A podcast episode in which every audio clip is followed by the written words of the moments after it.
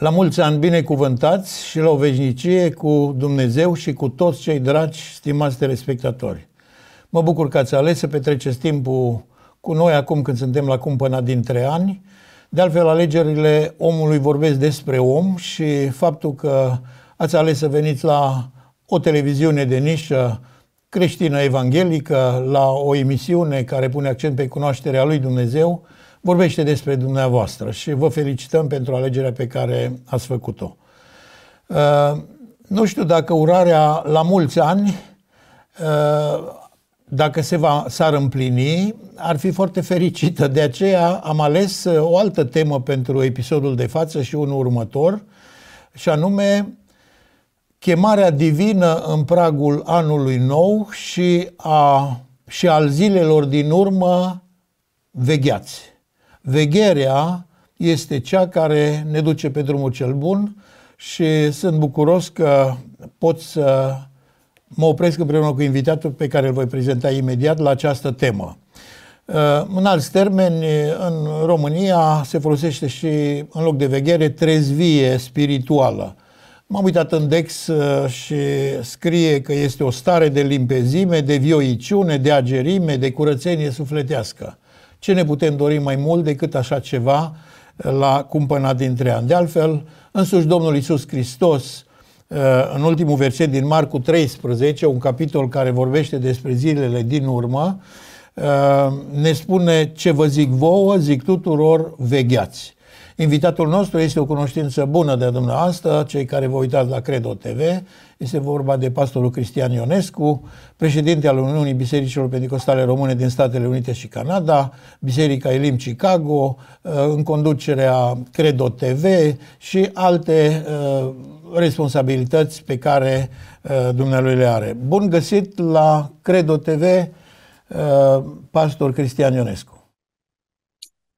Mulțumesc uh, la mulți ani dumneavoastră și tuturor celor care urmăresc această emisiune, fie în direct, fie în reluare. Uh, Dumnezeu să vă binecuvinteze și pentru anul care urmează uh, cu toții să avem parte de har și de pace. Să ne dea Dumnezeu toate acestea și să avem parte și de trezie sau trezvie de veghere spirituală. Uh, Întrebarea este, fiind la cumpăna dintre ani, cum se pregătește America, uh, cum s-a pregătit uh, de trecerea dintr-un an în celălalt. Uh, sigur, aspecte generale în lumea creștină, dacă m-am exprimat corect, în creștinătatea autentică și în mijlocul celorlalți. Ce loc ar avea trezia Uh, trezvia spirituală, vegherea spirituală în preocupările americanilor în acest moment de cumpănă?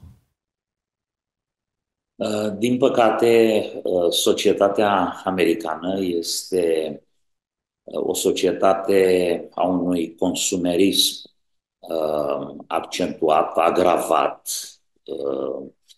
și trebuie să recunoaștem că spiritualitatea nu este undeva pe primele locuri ale priorităților pe care americanii le au în această vreme.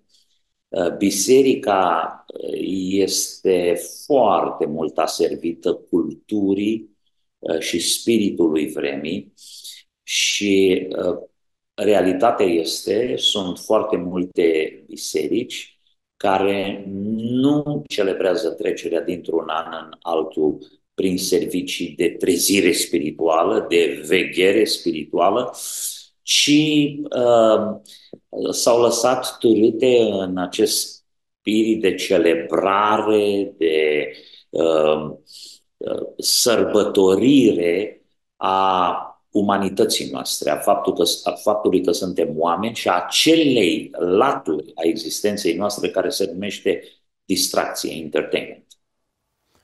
Și pe plan familial, bisericesc, cum merg lucrurile? Uh, Din acest punct familial, de vedere, evident. Da, familial aproape că uh, e de plâns. Uh,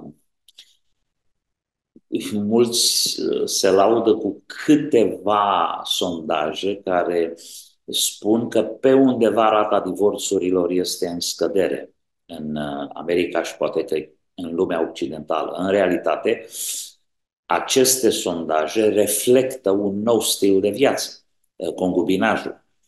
Foarte mulți nu se mai căsătoresc și trăiesc în concubinaj și normal că dacă rata căsătoriilor uh, scade, scade și rata uh, divorțurilor. Când oamenii se despart în urma concubinajului, ei nu mai îngroașă rândurile uh, celor divorțați. Din punctul de vedere al bisericilor, bisericile sunt un, într-o scădere accelerată.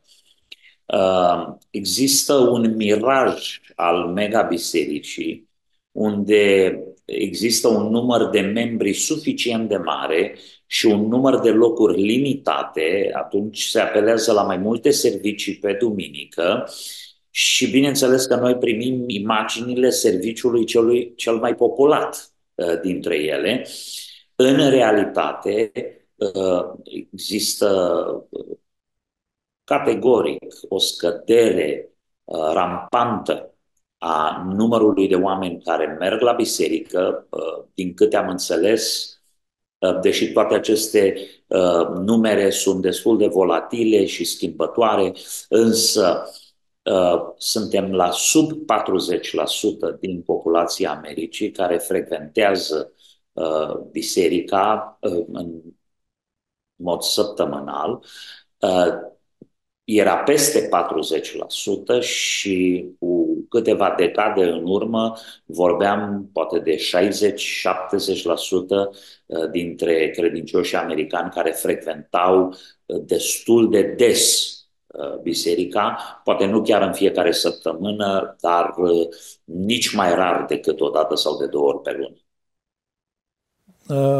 Pe crucea Domnului Isus sau la crucea Domnului Isus Hristos era atașat mă rog, o inscripție în trei limbi, în uh, latină, în greacă și în ebraică, uh, cu acel mesaj uh, Iisus, regele iudeilor.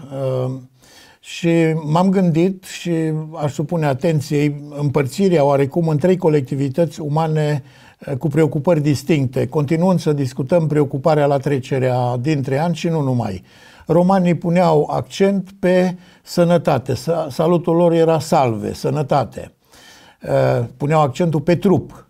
Uh, grecii puneau accentul pe uh, suflet și urarea lor era cara, bucurie. Iudeii puneau accent pe duh, salutul lor era și este shalom, pace. Care e focalizarea în general a umanității și dacă ar fi vorba să facem un procent. Sigur, e hazardat o astfel de estimare, dar cam câți dintre oameni se gândesc la Dumnezeu, se gândesc la Duh, la, la omul din lăuntru, la spiritualitate, cum spuneați mai devreme, în aceste vremuri, de cumpănă dintre ani, dar nu numai. Uh, toți cei trei termeni, sănătate, bucurie și pace, uh, despre care am putea spune că împreună ar trebui să caracterizeze fericirea, să dea fericire uh, oamenilor, uh, au două conotații. Au o conotație uh, firească a lucrurilor și o conotație spirituală. Uh, dacă vorbim despre sănătate, putem vorbi despre sănătatea trupului, dar în același timp putem vorbi despre sănătatea sufletului. În salutul pe care Uh, Apostolul Ioan îl dă lui Gaiu, uh, văzând cât de bine îi merge sufletul, cât de sănătos este din punct de vedere spiritual acest om credincios cu adevărat, îi urează și îi spune dacă sănătatea trupului tău ar fi cum e sănătatea sufletului tău și aș dori din toată inima ca să fii sănătos trupește, după cum știu că ești sănătos sufletește. Acum, pentru mulți oameni din lumea noastră, asta ar suna blestem. Dar pentru Gaiu era o realitate, pentru că din punct de vedere spiritual era sănătos. Când vorbim de bucurie, Biblia vorbește despre bucuria mântuirii, bucuria care depășește capacitatea omului de a înțelege de ce se bucură unii în timp ce sunt bolnavi, în timp ce sunt uh, prigoniți, în timp ce sunt apăsați, în timp ce au probleme, necazuri, lipsuri, sărăcii. Uh, e bucuria mântuirii care depășește capacitatea umană de înțelegere și există bucuria plăcerilor de o clipă uh, pe care oamenii le practică și obțin această bucurie, dar care se risipește. De ce credeți că distracțiile astea sunt non-stop, tot timpul trebuie să apară ceva, tot timpul trebuie să facă. N-au, n-au răbdare nici măcar să dea o zi Domnului, duminica. Vin dimineața la biserică, seara nu mai vin.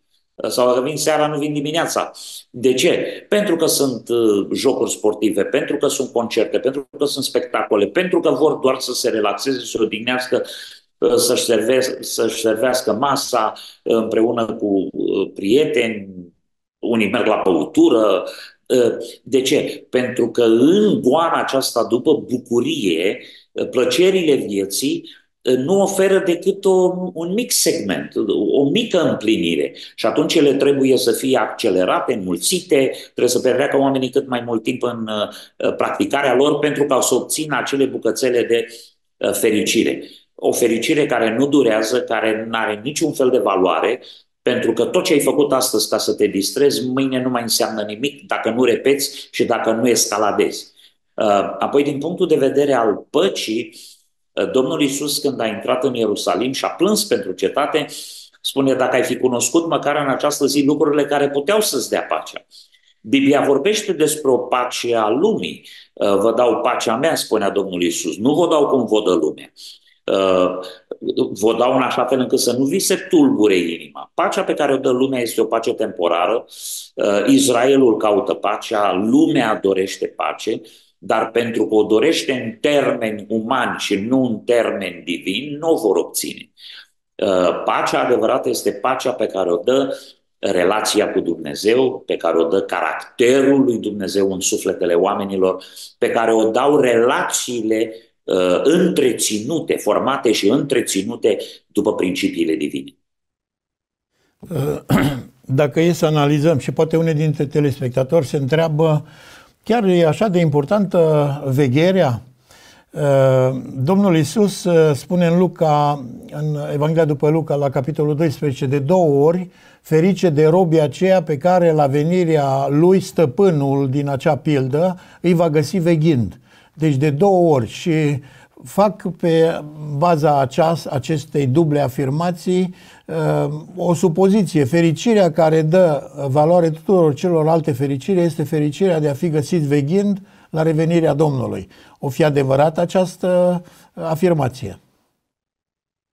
Uh, vegherea presupune și a păzi ceva. Uh, mi-aduc aminte când eram copil, Uh, un unchi de-al meu a adus odată o revistă Urzica, unde erau uh, tot felul de imagini, glume și pe prima pagină am văzut o imagine care mi-a rămas uh, în minte pentru totdeauna.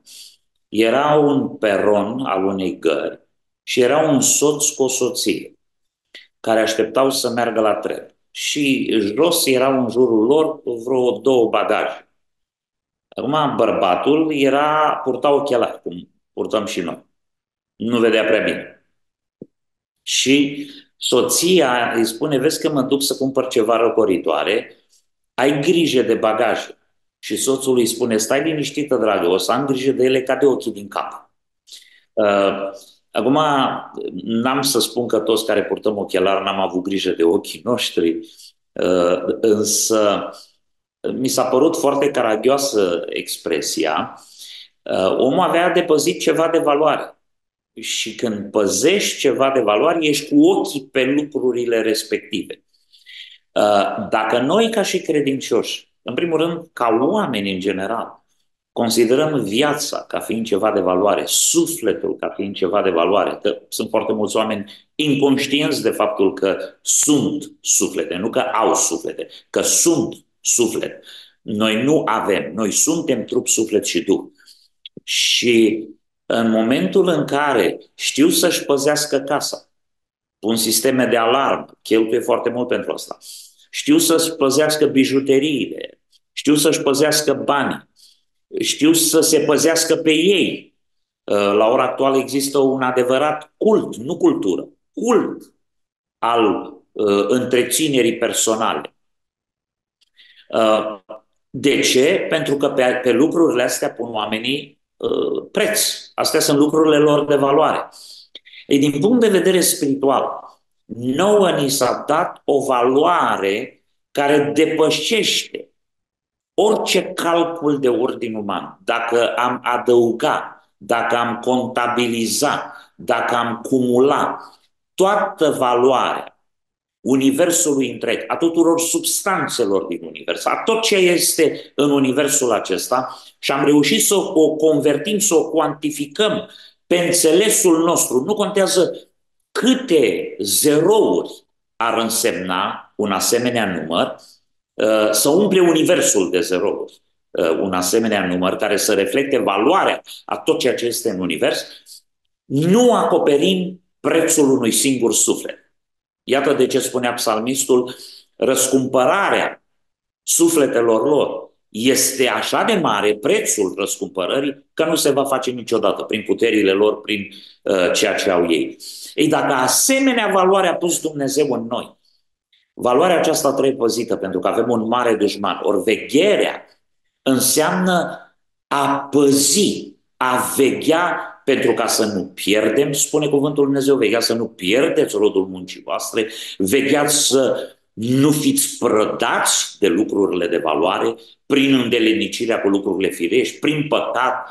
Uh, vegherea aceasta presupune, vegherea din punct de vedere spiritual, trezirea din punct de vedere spiritual, presupune ca un om dintr-o dată să-și dea seama că este posesorul unei valori incomensurabile și că valoarea aceasta este totuși fragilă, valoarea aceasta se poate risipi, valoarea aceasta se poate pierde, valoarea aceasta poate fi furată, poate fi prădată.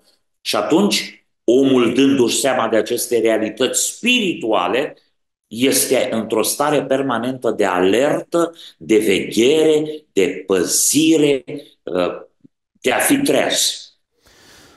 E extrem de frecventă chemarea, ă, porunca chiar divină, sigur, a Domnului Isus Hristos cu privire la veghere. Ă, am ă, aici o carte pe care o consult, Comori dezgropate de Nicolae Moldovianu și cu privire la veghere, dă mai multe citate, voi relua trei dintre ele din Biblie și două din cele câteva zeci de citate din scriitori bisericești, oameni importanți, teologi, care au spus câte ceva despre veghere. În Matei 26 cu 41 scrie Vegheați și rugați-vă ca să nu cădeți în ispită. Duhul în adevăr este plin de râvnă, dar carnea este neputincioasă. Iată că tocmai datorită conflictului dintre uh, trup și suflet uh, se impune o veghere, pentru că trupul ăsta e tare nerecunoscător. Cu cât îl tratezi mai bine, cu atât îți face uh, probleme. Uh, vegheați, dar pentru că nu știți în ce zi va veni Domnul. Matei 24 cu 42. Uh, în Luca 21 cu 36, vegheați, dar în tot timpul și rugați-vă ca să aveți putere. Deci, uh, pe multe planuri suntem chemați la veghere. Iar ziceam de două citate, vegherea este calea pe care merg toate virtuțile. Ea păzește mintea de orice nălucire. Și al doilea citat, vegherea este artă duhovnicească care izbăvește cu totul pe om cu ajutorul lui Dumnezeu de cugetele și cuvintele pătimașe și de faptele viclene. Să insistăm uh, asupra problematicii vegherii. Ați făcut armata, presupun, da? Da. Și eu am făcut-o. Cum e să stai planton, să stai de veghere? E chiar ușor să veghezi? Uh, am eu am făcut armata în uh, România. Nu vreau să presupun că aveam depășit doar niște parăci amărâte, uh, niște uh, camere de arme care n-aveau muniție chiar reală. Nu vreau să spun că valorile pe care noi le păzeam acolo erau mici, dar nu erau nici mari. Însă asta era rânduiala, trebuia să veghem un soldat, trebuie să-și însușească acest stil de viață. Un soldat nu poate fi relaxat. Un soldat nu poate uh, să se culce pe urechea că nu se întâmplă nimic în noaptea aia. Nu mai vorbesc de cei care sunt de gardă. De exemplu, eram treziți la ora 2, la ora 3, la ora 4, deși că am făcut armata la munci, la genii. Uh, mai dădeau câte o alarmă în miezul nopții, mai încercau să arate că e totuși o armată reală, uh, măcar o imagine a unei armate reale. Și eram tot timpul pregătiți cu uniformele puse la punct, cu toate împăturite, cu toate pregătite, pentru că niciodată nu știai când se dă alarma și când trebuie să te scoli și să sări în uniformă. Ori dacă nu făceai lucrul ăsta, chit că noi eram mai mult obișnuiți cu salopetele decât cu uniforma militară, mergeai la arest. Și atunci trebuia tot timpul să fim pregătiți ca și când am fi fost soldați de adevăratele, măcar că, după cum am spus, eram forță de muncă. E, dacă așa era într-o unitate, unde noi eram din spatele frontului, eram oameni care uh, nu reprezentam o forță militară uh, autentică.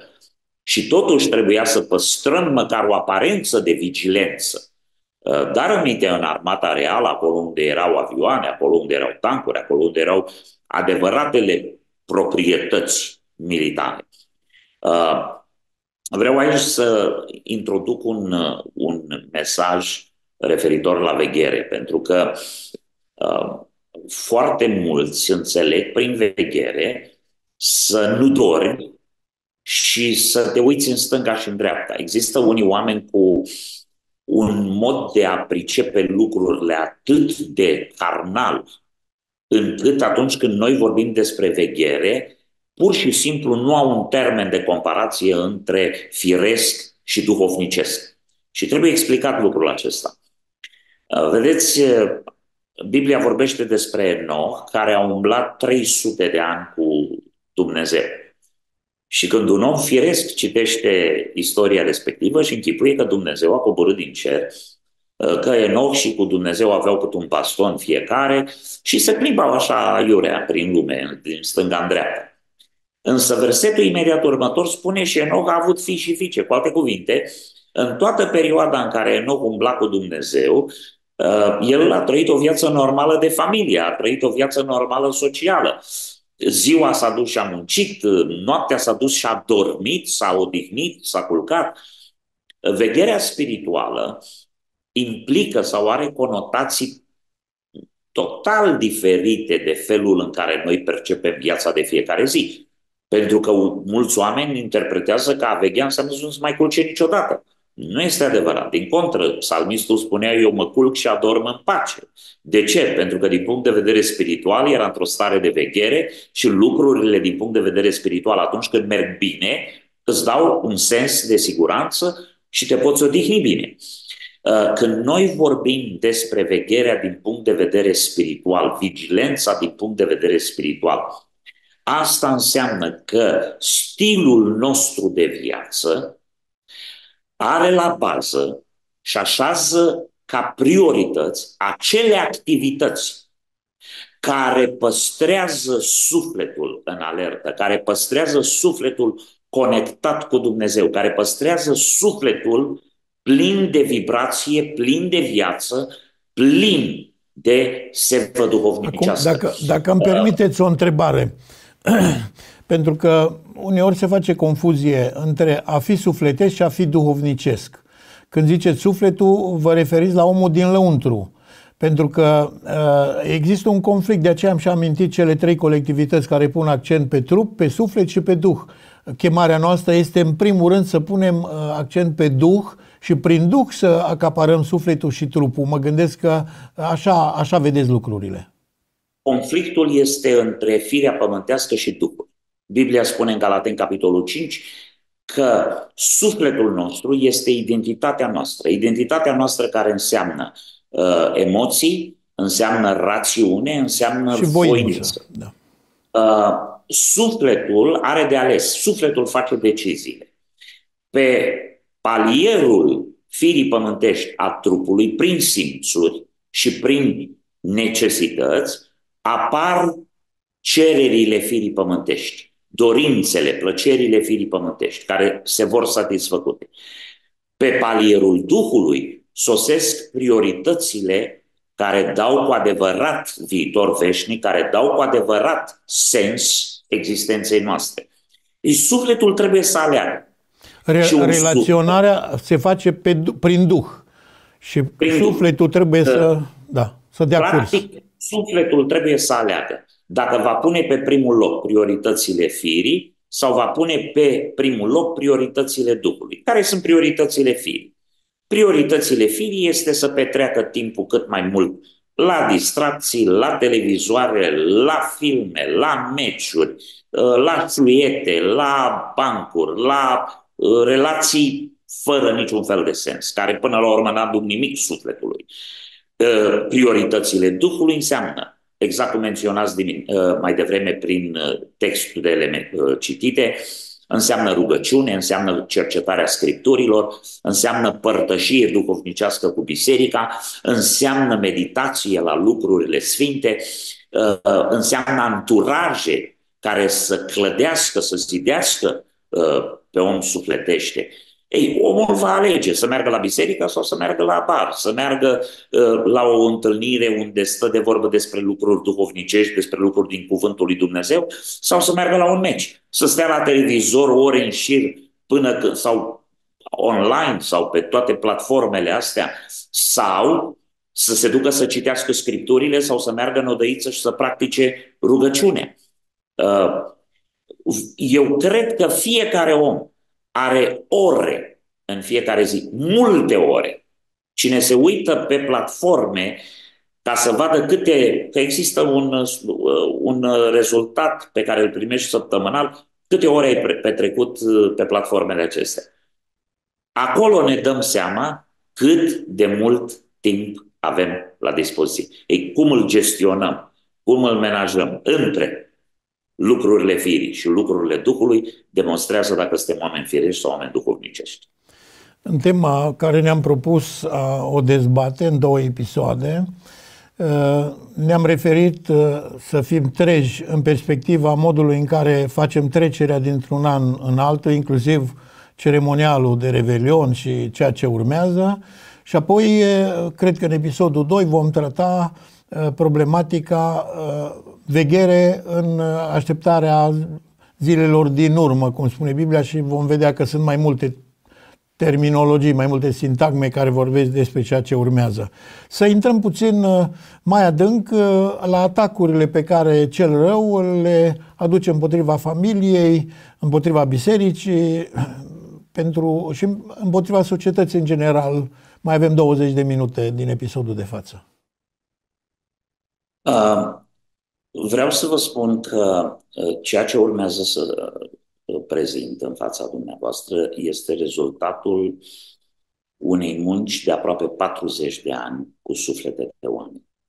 Și statisticile pe care vi le voi prezenta nu sunt statistici universale, dar sunt statisticile activității mele.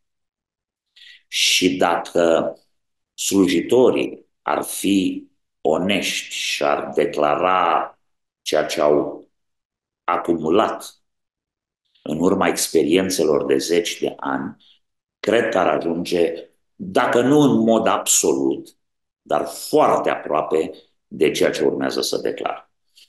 Uh, în la începutul slujirii mele, atunci când oamenii veneau atacați de tot felul de dependențe, de tot felul de tentații, ispite. Uh, m-am documentat și am încercat să le dau niște soluții pragmatice, să le spun, domne, dacă ești atacat de virusul acesta al obscenității, uh, cauți imagini obscene, uh, ești legat, dependent de ele, mai ales că în urmă cu 30 de ani lucrurile acestea nu erau accesibile prin telefon. Pune, domne, computerul undeva uh, într-o zonă de trafic unde să poate exista o supraveghere. Vorbim de veghere, vorbim și de veghere asupra persoanei pers- uh, tale, dar vorbim și de veghere unii asupra altora. Biblia ne îndeamnă să veghem unii asupra altora. Uh, taie toate legăturile, taie toate conexiile posibile cu ceea ce ar putea să-ți creeze oportunitatea de a da curs acestor legături. Uh, nu, unui bețiv, ce trebuie să treacă pe strada birtului? Trebuie să ocolească lucrurile astea. Am observat din consilierile repetate cu acești oameni că sfaturile pe care le dădeam, deși bune în sine, nu îi ajutau să scape de dependențe. Oamenii nu reușeau să facă lucrurile astea, nu aveau uh, puterea, capacitatea să renunțe la aceste dependențe.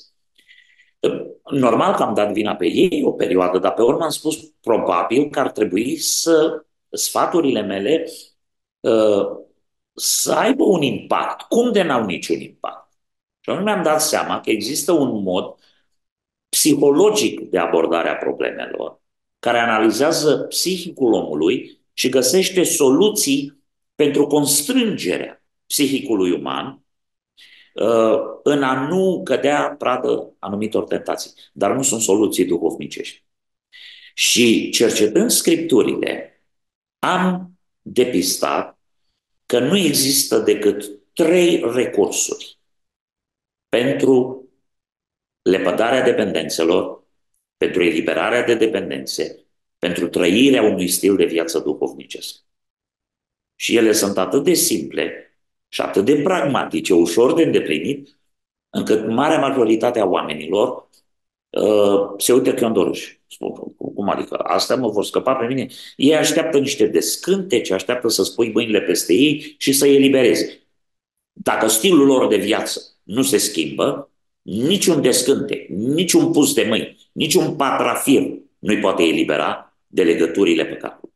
Și am descoperit că o oră de citire a Scripturii pe zi, o oră de rugăciune pe zi și frecventarea cât mai des a părtășiei frățești, fie că e vorba de rugăciune, fie că e vorba de serviciile bisericii, îl vor ajuta pe un om să devină liber. Rata de succes cu oamenii care au început să practice aceste lucruri, în mod real, este 100%. Rata de succes a oamenilor care au încercat să folosească alte metode, dar nu acestea, este zero. Numărul de oameni care au venit la mine și mi-au mărturisit că au legături și dependențe de activități păcătoase, care citeau Biblia, se rugau și se înteliniceau cu părtășia duhovnicească este zero. Numărul oamenilor care făceau aceste lucruri și au venit la mine să-mi spună că au dependențe este de asemenea zero. Nu există oameni care să practice o viață duhovnicească, rugăciune, scriptură și părtășie frățească și să poată fi stăpâniți sau doborâți de ispite. O, există alunecări, există în natura noastră umană momente de vulnerabilitate, dar prin mărturisire și lepădare se taie orice posibilitate a celei ispite sau tentații de a deveni o dependență. Uh, or, aici este cheia succesului spiritual. Cineva întreabă de ce un ceas. Păi, simplu, e o ecuație biblică. Domnul Iisus Hristos s-a dus în Ghețimani și momentul acela a fost un moment al deciziei lui finale de a urma drumul crucii, nu că ar fi șovăit, dar în Ghețiman Domnul a demonstrat trei lucruri extraordinare. A demonstrat umanitatea sa, a demonstrat divinitatea sa și apoi a demonstrat unicitatea sa, că este singura soluție pentru mântuirea oamenilor. Când a spus, Tată, dacă e cu putință, îndepărtează paharul, în primul rând a demonstrat că este uman, că are în natura lui umană uh, instinctul de supraviețuire. Dacă nu l-ar fi avut, nu era om. Apoi, în natura lui divină, scârba de păcatele oamenilor cu care trebuia să se încarce. Prin re, re, reacția lui a demonstrat că e Dumnezeu sfânt și desăvârșit. Dar când a pus întrebarea dacă e cu putință pentru că n-a fost cu putință, s-a dovedit că este unica soluție a lui Dumnezeu pentru mântuirea sufletelor. Aceste trei declarații ale umanității, ale divinității și ale unicității sale trebuiau făcute în Ghețiman. dar ucenicii erau în momentul cernerii, când puteau să se risipească, puteau să fugă, ceea ce au și făcut. În cazul lui Petru urma să se lepe de niște tentații extraordinare care țineau din instinctul de supraviețuire. Nu există un instinct mai puternic în om decât instinctul de supraviețuire, lupta pentru viață. Or, în momentul acesta capital al testărilor spirituale, Domnul îi ia și îi pune să vegheze împreună cu el. Ei erau chemați să vegheze nu pentru Domnul Isus, ci pentru ei. Și n-au reușit, au adormit. Și reproșul Domnului Isus Hristos a fost ce? Nici măcar un ceas. Acum, noi suntem testați în fiecare zi. Ispitele se năpustesc asupra noastră în fiecare zi. Dacă ucenicii aveau nevoie măcar de un ceas de veghere în rugăciune, atunci și noi la fel. În al doilea rând, cuvântul, cuvântul la timp și ne la timp, rugăciunea neîncetat. Ele sunt într-o paritate continuă. Uh, numai noi în biserică de multe ori proclamăm că e război între rugăciune și cuvânt. Când unii spun, ce fraților atâtea scripturi? Hai să ne rugăm. Sau alții spun, degeaba ne rugăm dacă nu cunoaștem scripturile. Să știți că rugăciunea și scriptura nu s-au certat niciodată. Dacă avem nevoie de un ceas de rugăciune, implicit, ca o necunoscută a ecuației finale, și scriptura are nevoie de o oră de cercetare zilnică. Când împreună cu acestea ne așezăm într-un cerc de părtășie care promovează lucruri speciale, se creează o armătură, o stare ermetică din punct de vedere spiritual, care nu va permite niciunei ispite să ne doboare. La această stare se referea cuvântul lui Dumnezeu când spunea prin Apostolul Pavel că nicio ispită nu are puterea de a doborâ un om, dar un om duhovnicesc, căruia i s-a dat, i s-au dat, i s-au pus la dispoziție aceste instrumente, armături de protecție împotriva tentației. A veghea înseamnă o oră de rugăciune pe zi, o oră de cuvânt pe zi și cât mai mult anturaj și părtășie cu oameni duhovnicești. Qui s'assemble se ressemble. Cine se aseamănă se adună și, într-adevăr, toate trei sunt extrem de importante pe mine. M-a entuziasmat și m-a frapat ce scrie la 1 Petru 4 cu 7. Sfârșitul tuturor lucrurilor este aproape, fiți înțelepți și vegheați. Și aici intervine greutatea, fo- focalizarea. Vegheați în vederea rugăciunii. Ai zice și nu vom aborda acum problema zilelor din urmă, a sfârșitului, că nu avem timp, dar uh, se spune vegheați în vederea rugăciunii, pentru că rugăciunea, așa cum spuneați, e cea care pune accent pe o relație, ori uh, omul nu poate prin forțele proprii să depășească ispitele, decât prin relația cu Isus Hristos, prin uh, a veni Duhul Sfânt în viața omului să uh, Uh, îl întărească. Iar în continuare, tot în Petru, zice iubiți-vă unii pe alții, iar părtășia, da? Și fiecare să lucreze cu darul care este uh, acordat de Dumnezeu. Uh, mai avem o zi din anul curent. Ce le-ați sugera celor care ne urmăresc să facă în această ultimă zi a anului curent? Vedeți, noi luăm foarte multe decizii. Uh, de-a lungul anilor, și eu, uh, gândindu-mă la un an nou, mi-am dat seama că sunt anumite lucruri uh, de care tre- pe care trebuie să le abandonez, sunt anumite lucruri pe care trebuie să le îmbrățișez. Dar există o constantă a lucrurilor care depășește granița dintre ani. Pentru că, haideți să fim corecți, anul nou nu schimbă mai nimic. A doua zi după anul nou, datoriile nu dispar, junghiurile nu dispar, diagnosticul nu dispare, anul nou nu face nimic pentru noi. Anul nou este o oportunitate, totuși, care ne dă șansa să punem o piatră de hotar, să analizăm trecutul, să luăm hotărâri în prezent și pe urmă să ne ținem de ele în viitor. Cred și rămân pe coordonatele acestea ale Uh, rugăciunii cuvântului și uh, părtășiei. părtășiei. Uh, Cineva m-a întrebat odată ce părere am de toate programele de dietă. Și am spus, domne, niciuna nu lucrează. A rămas foarte șocat. Și spune, cum adică niciuna nu lucrează? Zic, toate lucrează. M-a rămas și mai perplex. Păi, cum adică toate lucrează? Ca din eu a spus că niciuna nu lucrează. Am spus, domne, totul depinde de ce cât și când mănânci.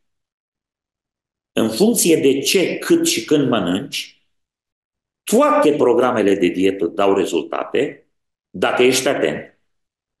Și niciunul nu dă rezultate dacă nu ești atent. Cum s-a dus odată un frate mai în vârstă la doctor și s-a dus cu cineva să-l traducă aici în America. Și luase în greutate și doctorul s-a supărat pentru că i-a spus foarte clar să aibă foarte mare grijă i-a dat un program de dietă și pe parcursul conversației, cum îl era tradus fratele mai în vârstă de fiul lui, a început să țipe la el. Și ăsta nu pricepea nimic bătrânul și i-a zis, de ce țipă ăsta la mine, domnule? Ce are ăsta cu mine, domnule? Păi zice că ai luat în greutate. Dar spune-i, mai copile, că am mâncat exact ce mi-a spus el, dieta care mi-a prescris-o el. Și spune, domnule, ăsta spune că a respectat, că a mâncat dieta. Zice, prea multă dieta a mâncat. Există posibilitatea să îmbrățișăm o dietă sau alta, un program de slăbire sau altul. Dar dacă nu controlăm ce mâncăm, cât mâncăm și când sau de câte ori mâncăm, niciun program de dietă nu se poate lupta cu așa ceva. Ori, din punct de vedere spiritual, toate hotărârile noastre sunt zero. Dacă nu ne îndeletnicim, vorbeam de dependențe. Vreți dependențe? Uite dependențe. Dependența de scripturi, dependența de rugăciune, dependența de părtășia frățească, care toate trei înseamnă dependență de Dumnezeu. Păi, un om care citește scripturile o oră pe zi, ia hotărârea asta. Un om care cercetează scripturile, dar se și roagă o oră pe zi. Un om care nu prididește de fiecare dată, e acolo unde sunt frații, în părtășia spirituală, în anturaje duhovnicești. Un asemenea om nu mai are timp, că mulți spun, două ore pe zi. Păi un film de două ore îl bea pe nerăsuflat. Un meci de două, trei, patru ore îl bea pe nerăsuflat. Dusul la șluiete, la tot felul de activități. Nu spun eu că sunt păcătoase, de exemplu, la pescuit, la vânătoare, la tot felul de lucruri, de relaxări, de vacanță. Dar să fie. Însă, fără să știrbim, fără să ciobim din ora de rugăciune pe zi și din ora de cercetare a Scripturilor și din părtășia frățească. Păi un om care trăiește cu aceste trei decizii, nu în un an, ci toată viața lui. La un moment dat, nu mai trebuie să-i spui că trebuie să stea o oră pe genunchi. Omul ăla deja dezvoltă o listă de rugăciune. Aici mai e o chestie uh, practică. Cele mai mari minciuni pe care le rostesc pocăiții sunt clișee. De exemplu, un clișeu este mă rog pentru tine. Nu există o minciună mai mare rostită între credincioși în ziua de astăzi. Nu spun că toți, dar majoritatea îți spun că se roagă pentru tine, dar nu că nu vrea, dar uită. De ce? Credinciosul nu are o listă de rugăciune. Ei, în momentul în care un credincios știe că trebuie să roage o oră, pe ora aia nu poți umple cu fraze fără rost, că de aia ne plictisim cu rugăciune. El trebuie să aibă o listă de rugăciune, de nume, de oameni. Uh, m-a întrebat cineva odată, ai listă de rugăciune? Zic, da. Zice, și ce faci cu lista de rugăciune? O pun în fața mea, mă rog, și când nu mai mi-amintesc, mă uit și caut pe lista de rugăciune, încep să spun nume. Și ce cât de mare e lista ta de rugăciune? Este foarte lungă, are zeci de pagini. De ce? Pentru că prima în lista mea de rugăciune e lista de membri a bisericii. Familie cu familie. Le rostez numele înaintea lui Dumnezeu. Nu mai vorbesc de copii, nu mai vorbesc de nepoți, nu mai vorbesc de soția mea, nu mai vorbesc de părinții mei, nu mai vorbesc de frații mei, nu mai vorbesc de Păi când ai o listă din asta de rugăciune, că atunci când rostești lista membrilor bisericii, majoritatea sunt doar niște nume care nu au atașate cu ei alte probleme. Nu știi nimic de ei. Dar câți dintre ei nu știi că sunt unul sau altul bolnav? Nu știi că unul sau altul s-a depărtat de Dumnezeu? Au copii care au luat o razna, au lipsuri, au probleme. Pe când ai terminat cu lista de rugăciune, te trezești că nu ți ajunge o oră, trec două ore, nu mai vorbesc când ai ajuns la tine însuți. Când ai ajuns la tine însuți, câte mai să-i spui lui Dumnezeu? Când ai practicat lucrul ăsta, devine o asemenea plăcere, devine o fascinație spirituală, intri într-o lume extraordinară de satisfacție, de bucurie, uh, încât nu-ți mai vine să ieși de acolo. Trebuie să ieși de acolo pentru că trebuie să trăiești și uh, pământește viața aceasta uh, a trupului. Dar în momentul în care te așezi pe genunchi, fără niciun fel de program de rugăciune, fără niciun fel de listă de rugăciune. Normal că după ce ai spus Tatăl nostru, îngerul și îngerașul meu și încă vreo două, trei clișee pe care le-ai învățat, uh, mulțumesc Doamne, ești mare, ești bun, ești așa, ești pe dincolo, s-a terminat psalmul. Și uh, de fapt nu te-ai rugat. De fapt aia nu e rugăciune. Aia e un fel de bolboroseală, o numește Domnul Isus. Uh, o să mai citesc două afirmații din această carte al lui Nicoliță, Nicolae Moldoveanu, regretatul Nicolae Moldoveanu, și apoi o să aveți 3-4 minute un mesaj final. Vegherea poate fi numită pe drept cuvânt calea care duce la împărăția lui Dumnezeu, atât la cea din lăuntru a individului, cât și la cea viitoare. Și ne vom referi la împărăția viitoare uh, mai mult în uh, episodul următor. Uh, la 5549, ca să vedeți câte meditații sunt pe diferite teme, vegherea se aseamănă scării lui Iacov, a patriarhului Iacov, deasupra căreia stă Dumnezeu și pe care umblă Sfinții Îngeri, căci șterge din noi tot răul, ea taie vorbăria, clevetirea și toată lista relelor. Iată de ce rugăciunea, vegherea se împletesc și dacă adăugăm citirea cuvântului și părtășia, într-adevăr, cele trei lucruri care cred că invitatul nostru vi l-a și propus uh, implicit pentru ziua de 31 da, a lunii decembrie anului curent, dar un cuvânt final dacă vreți să adresați celor care ne urmăresc, ca să își trăiască viața așa cum uh, îi place lui Dumnezeu. Pentru că este un moto și îmi cer scuze, uh, fiecare zi este o existență miniatură. Cum îmi petrec ziua, așa îmi petrec săptămâna, luna, anul și până la urmă existența. De ce e important accentul pus pe fiecare zi și chiar pe fiecare clipă? Uh, fiecare zi cuprinde toată existența noastră.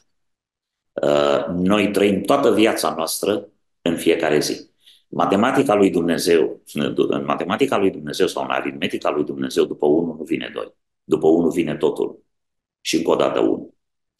Pentru că toate zilele lăsate necontabilizate, spune Biblia că pierd de urgia lui Dumnezeu. De ce pierd? Pentru că nu rămâne nimic de ele. Când intră prin testul focului, o viață, o zi care nu e trăită cu Dumnezeu, este incinerată. Uh, mă uitam la cartea din care citați. Nu mi-am propus ca în încheierea acestei emisiuni să Uh, prezint un scurt referat despre acest om mare, uh, fratele Niculiță Moldovean. Însă am o întrebare retorică. Văzând cartea aceea de meditații pe care am citit și multe alte volume de meditații și de comentarii biblice, miile de cântări pe care le-a compus și care sunt de o adâncime doctrinară și de o perfecțiune doctrinară uimitoare, dar mai mult decât atât, linii melodice fascinante pe care oamenii încă le descoperă cu uimire. Uh, întrebarea mea este, ce stil de viață o fi trăit acesta? Uh, are cineva impresia că fratele Niculiță Moldoveanu s-a uitat câteva ore pe zi la televizor? Are impresia că picioarele fratelui Nicoliță Moldoveanu au pășit, o, în închisoare au pășit, cu burta pe betonul rece uh, au, a stat. Are cineva impresia că acest om a intrat vreodată într-o sală de spectacole de circ sau un stadion? Are cineva impresia că toate aceste bogății spirituale, dar și de înaltă intelectualitate, sunt rezultatul unui stil de viață de distracție, de anturaje, de bancuri, de glume proaste. Nu. Asta este o viață pe care acest om și se întâmplă că știu lucrul ăsta. Un stil de viață auster pe care acest om a trăit-o cu scripturile în față, cu mâinile împreunate în rugăciune și cu orga în față. Asta este stilul de viață pe care l-a trăit acest om. Sunt foarte mulți oameni care își doresc un, ceva mai mult de la viața aceasta. Și chiar din punct de vedere spiritual. Își doresc mai multă ungere. Predicatori care doresc mai multă călăuzire în predicarea Evangheliei. Se uită la predicatorii mai relevanți. Se uită la predicatorii care sunt mai invitați. Și nu spun că există și impostură. Și există și vorbărie, și oameni buni de gură, și oameni buni de glume, care n-au nimic duhovnicesc. Dar să ne referim la oamenii care au un dar din partea lui Dumnezeu, de adâncime în cunoașterea lui Dumnezeu. Ei se uită și spun, dacă aș avea și eu așa ceva. Se uită la Dumnezeu, ca și când Dumnezeu nu le-a dat. Dar ei nu înțeleg volumul de muncă, orele, zilele, săptămânile, lunile de studiu, de cercetare adâncă a Scripturilor, până noaptea târziu. Iar vrea rezultatele, dar nu vor munca. Ne uităm la martiri, ne uităm la profeți, ne uităm la oamenii care au fost lăudați de Dumnezeu în Scripturi. Știți ce stă în spatele acestor realizări? Știți ce stă în spatele acestui succes spiritual? O, un stil de viață dumnezeiesc. Și cu cât mai mult timp petrecem în lucrurile lui Dumnezeu, cu atât mai aproape de El vom fi, cu atât mai binecuvântați vom fi cu atât mai biruitori vom fi în războiul acesta pe viață și pe moarte care se dă pentru sufletele noastre. Dumnezeu ne spune, fiți sfinți, căci eu sunt sfânt. Iar sfințenia are două laturi, separarea de păcat prin veghere și alipirea de bine prin uh, metodele care deja ni s-au spus. Nu pot să închei și nu putem să încheiem uh, acest episod din această penultimă zi a anului decât spunând ceea ce Domnul Iisus Hristos spunea în Marcu 13, ultimul verset, ce zic, ce vă zic vouă, zic tuturor, vegheați. Dumnezeu să ne ajute. Mulțumim pentru participarea la această discuție cu privire la veghere. Sperăm ca cei care ne-au urmărit să uh, aprofundeze subiectul pentru că însuși Domnul Isus Hristos ne spune în perspectiva lucrurilor confuze ale sfârșitului să veghem. Dumnezeu să ne ajute să-L cunoaștem pe Domnul Isus, să ne asemănăm cu Domnul Isus, să-L facem cunoscut și altora. Mulțumesc! Mulțumesc.